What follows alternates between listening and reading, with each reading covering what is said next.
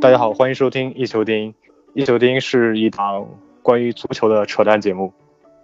我们其实关注地球上所有的圆的物体，只要能用脚去踢，我们都会去关注。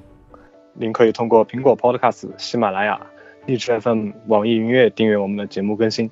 我们会尽可能的让全世界啊能够听得懂我们说话的人都爱上这个节目。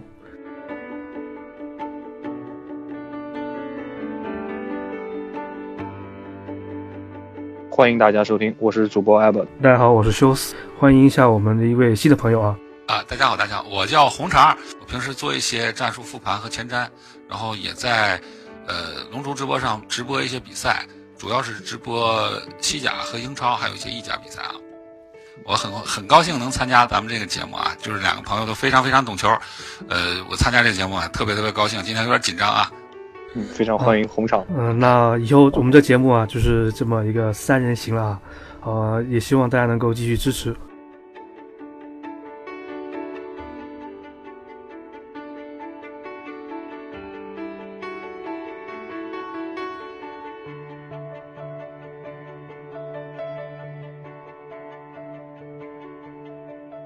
大家看到题目也知道了，我们这一期的这么一个主题啊，是围绕着讲我们国足 U 二三。最近我的社交平台已经是被各种信息流推荐国足 U 二三三比零赢了阿曼，开门红，开门红。我不知道你们两位有没有看这场比赛，包括今天其实也有一场比赛。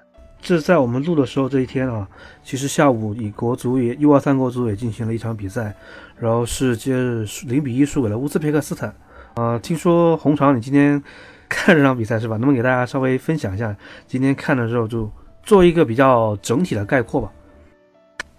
这样啊，我给大家简单说一下这场比赛。上半场其实我都没有看到，因为我也上班嘛，回来的时候四点五点了。那个时候我就看了一下下半场。呃，咱们这场比赛呢，如果简单说呢，就是下半场基本上掌握住了这个比赛的大体形势。咱们还是围着乌兹别克斯坦乌兹别克斯坦半场来围攻。咱们，呃，有点小问题呢，就是咱们这个右路啊，右后卫身后经常被打。咱们这个右后卫呢，经常插上助攻传中，然后乌兹别克斯坦的左前卫呢，经常插咱们右后卫身后。咱们整体上呢，有几个亮点啊，一个是什么呢？一个是咱们的左前卫韦世豪，他的直线突破是很有威力的。咱们的右前卫唐诗呢，十号。他是一个左脚踢右边，然后他呢经常有内切的表现啊，而且他能连续过人，还能打一个圆角啊，这个是就搓圆角，这个是是很漂亮的啊，大弧线。但是这场比赛呢都没有发挥出来，我大概认为是什么原因呢？我觉得咱们这个配合还不是特别熟练，咱们能大概过中圈以后过十米之内吧，过了中圈十米左右吧，在这个位置大概能拿出球。再往前一点呢，到弧顶位置呢就配合不起来了，经常到那个位置到弧顶左右呢。呃，咱们传给前锋，等着前锋往回往回传、往回做的时候啊，这个球经常不是特别精确。咱们二线的球员插上这一下，经常接不到球。我觉得这个是磨合的问题。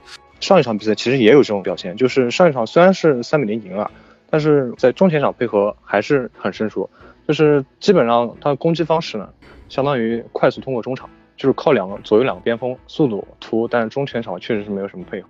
也有可能是咱们这个。小球员呢，在技术上、小技术上可能是略有些缺陷吧，但总体来说呢，呃，压着乌乌兹别克斯坦这样的球队踢呢，我觉得还可以啊。这支球队我我觉得还可以，就是精神面貌上面还是值得比较让人期待，是吧？嗯，其实为什么今天我们会提到这么一个 U 三这么一个话题？其实大家都知道啊，其实熟悉中超或者中甲的朋友都知道，因为其实从去年开始啊，那中国足协颁布了所谓这么一 U 二三的政策，这么一年下来，通过一年时间的联赛的这么一个变化吧，这一届 U 二三的这亚亚洲杯的两场比赛，给广大的支持中国足球的观众还是有一点期待的。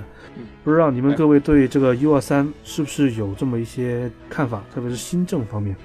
嗯，我先说一下什么是 U 二三新政嘛。嗯，可能有些听众还并不知道什么是 U 二三新政。U 二三新政。第一次提出来是去年一月份，那个时候中国足协提出来一个要求，呃，中超各个俱乐部呢，啊，包括中甲那些俱乐部，至少要有两名是二十三岁以下的本土青年球员，在十八人大名单里面，同时还需要至少有一名首发上场。然后这个政策呢，执行了大概大半年，十月份中国足协呢又改革了一下这个政策，提出了二点零版，要求二十五人大名单里面至少要有三个人。十八人大名单中有三个人，而且至少有一人要首发，并且要求 U 二三的本土青年球员，他的累计上场次数呢，在每场比赛中呢，不能少于外援的次数。这个是 U 二三新政的大体情况。我觉得从对本土球员的发展培养角度来看，是肯定是好事。因为过去两年中超确实是，虽然说发展的很火，但是这个外援对中超联赛的影响太大了，远远超过本土球员影响了。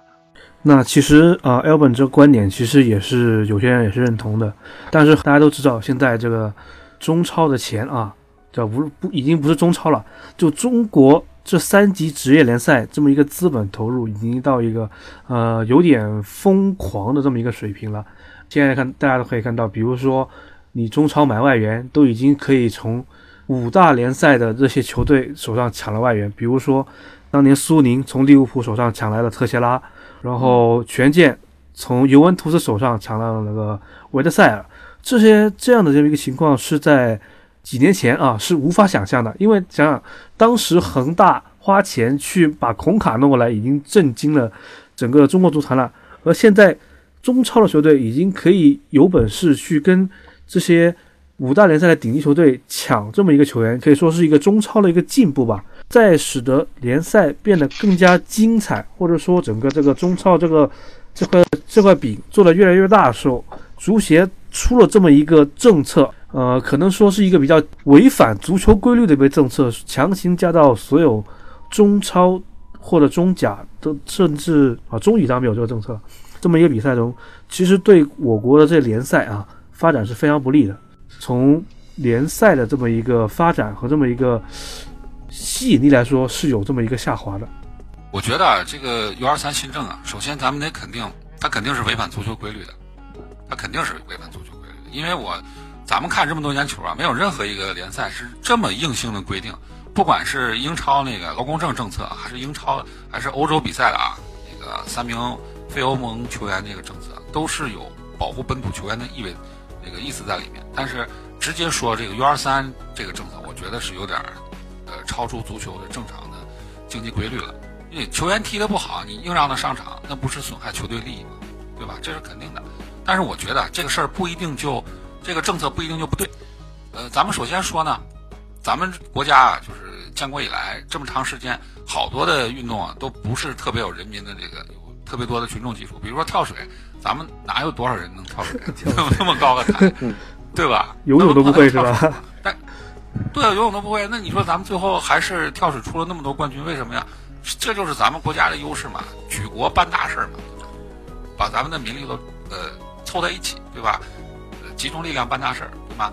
所以这个 U 二三这个政策呢，也不见得就一定不对，因为欧洲足球发展了上百年，他们走了很长很长的路，有了一条呃有一套完整的东西，咱们按照人家的路子走，那就是永远跟在人家人家后面走，对吧？咱们有一个想办法走走捷径。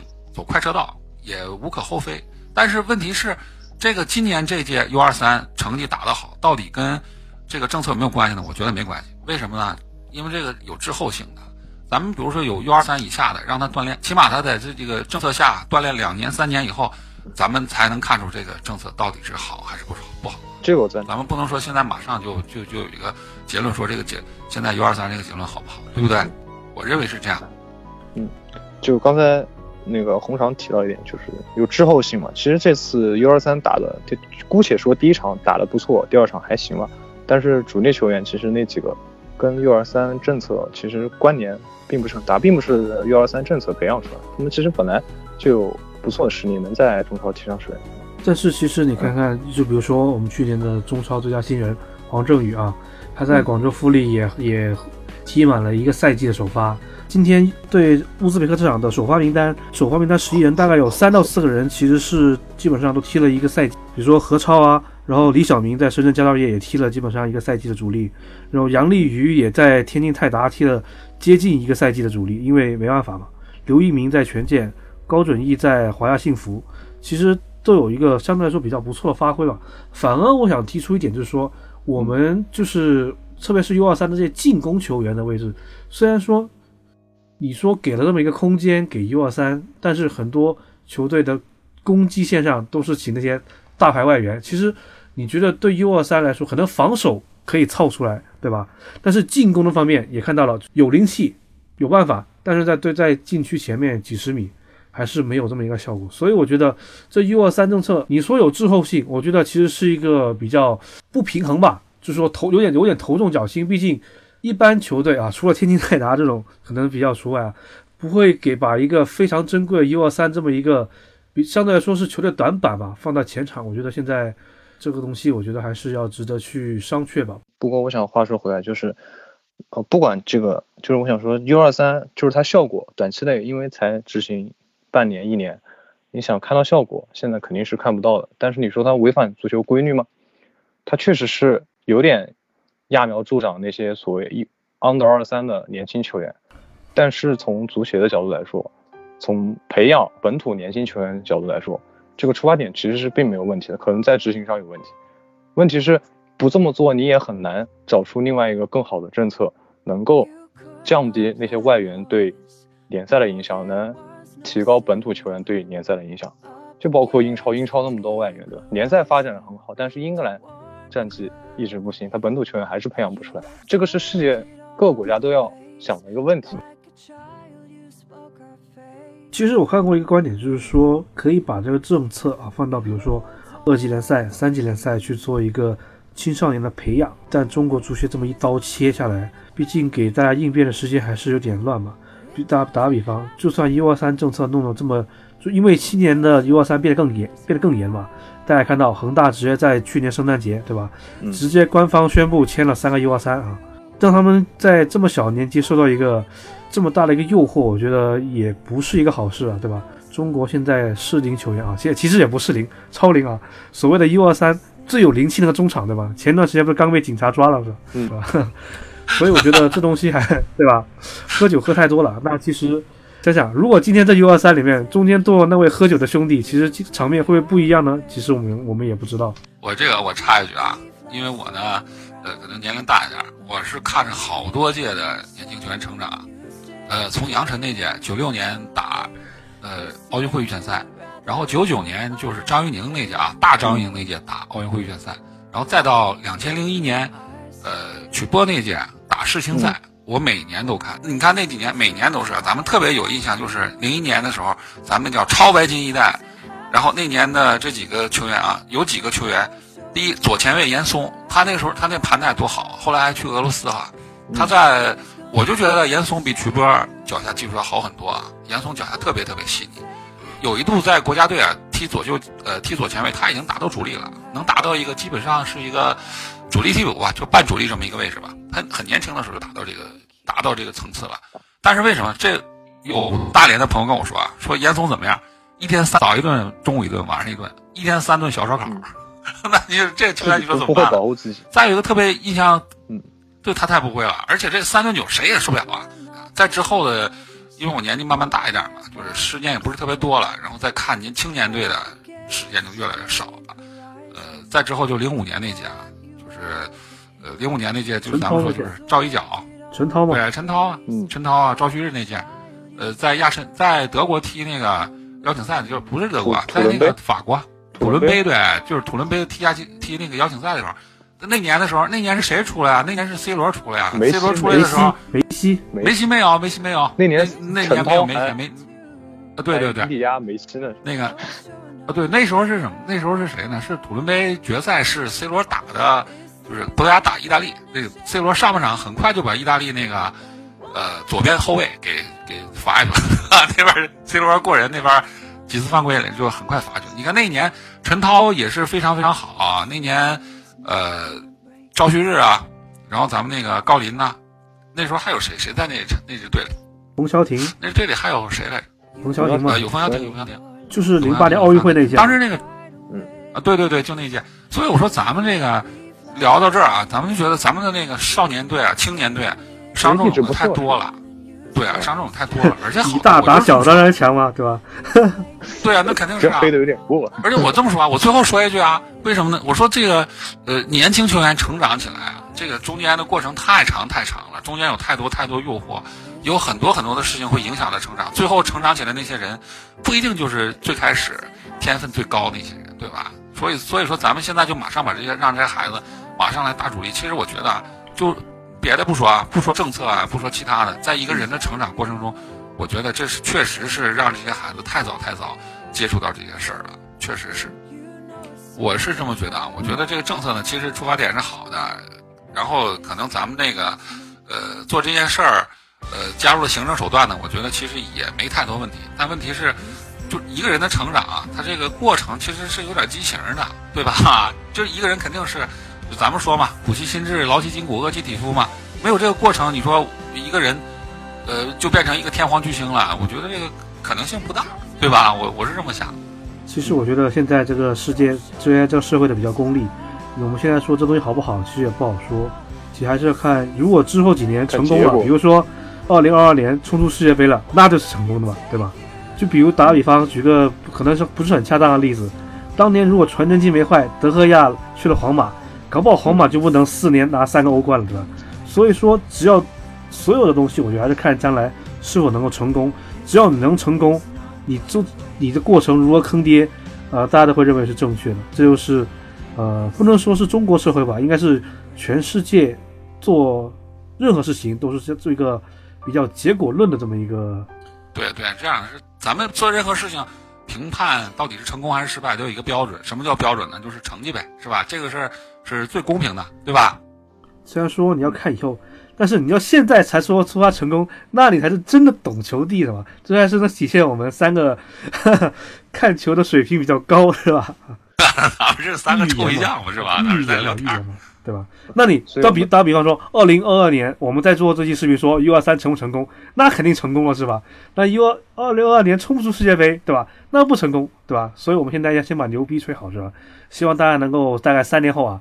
能够重新翻到我们这期节目，看看我们说的东西，看谁被打脸啊！如果三年后我们这个节目还在的话，对对。然后你既然说到未来，那你觉得下下一场，就是我们就说近点吧，U 二三亚洲杯，中国卡塔尔如何？最后上期阿踢卡塔尔，卡塔尔是一比零赢了阿曼。其实我觉得青年队这种比赛其实变数蛮多的。我对这个比赛的看法呢，就是咱们最后一场呢打卡塔尔，咱们一旦进入一个情况下，咱们就很很大概率就赢下这场比赛了。就是卡塔尔这个球队呢，把阵型往前推，然后呢，两个球队也在中场反复的拉锯战。这种情况呢，这种情况是对国家队咱们这个 U 二三最好的情况，因为咱们 U 二三这支球队呢，我认为啊，这几个最好的球员都在中场，是谁呢？就何超八号。然后咱们那个十号唐诗，还有咱们那个韦世豪啊，韦世豪，他们三个，他们三个是在什么情况下发挥最好呢？是在这种攻防转换的时候，嗯，在这个时候，他们三个是发挥最好的。但是，一旦到了禁区附近，咱们还真不行，咱们这个配合还真起不来。今天不管是唐诗在右路的内切啊，还是韦世豪直线的找一条通道啊，直接趟进去，我觉得威力都是有的。一旦把卡塔尔的中场线趟过去啊，咱们。就很大可能进攻打成，但是一旦进入落入阵地战，我觉得又要凉了。嗯，所以还是要把速度节奏带起来，弥补自身配合生疏的这个问题。哎，你这哎，对对对，是这意思，是这意思。虽然说卡塔尔队对吧？卡塔尔队有没有有几个卡塔尔人，我们都不知道是吧？跟我全是一票巴西青年队也不好说对吧？卡塔尔规划球员是吧？全是一票巴西。这么多年都能，他们都那样嘛？这么多年他们都那样。但是其实我觉得就看吧，因为是卡塔尔现在排小组第一。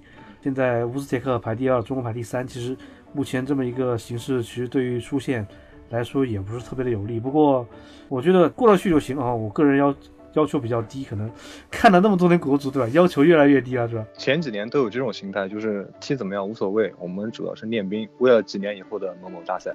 这次主要是练兵，为了几年以后某某大赛。所以我觉得，所以我觉得现在不能这样，还是要有点踢得好要拿成绩的心态才行。我个人就不这么想。我就因为我都看了好多届的比赛了，我我都送走了好多届的球员退役了。你看七二届啊，七七届，这届青年队呢，我觉得咱不说到底有多少球员，咱们最后取得什么成绩啊？有两个球星我都满足。今天韦世豪最后压哨那个连续突破中场，一直插进去，最后一脚爆射打在门框上，我把我激动坏了，差点我那个端的饭碗都扔了。是不是看到当年你看某某谁的青春啊？看到祁宏了吗？还是看到谁？我看到谁？我看到原来那曲波了。我看到原来就是咱们打零一年打欧青世青赛的时候，后场是谁？呃，是国安那个左徐徐亮，对，徐亮一大脚从左左从咱们左后场一个大脚找到曲波了，当时把我激动坏了。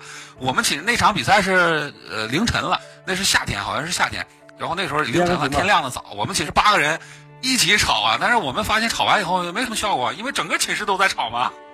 所以，所以不管怎么说，说一千道一万，我们包括高山红肠，你这年轻时候看球的记忆，总之现在也不管怎么说，还是不管怎么说，我很年轻，我很年轻，我老婆作证了，很年轻。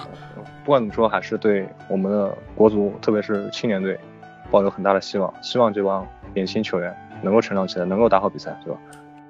我怎么感觉你四年后还要把这句话再重复一遍？我我也觉得。不会了，不会了，就是咱们这么说啊，就是好多好多比赛，我就跟大家再分享一点东西啊。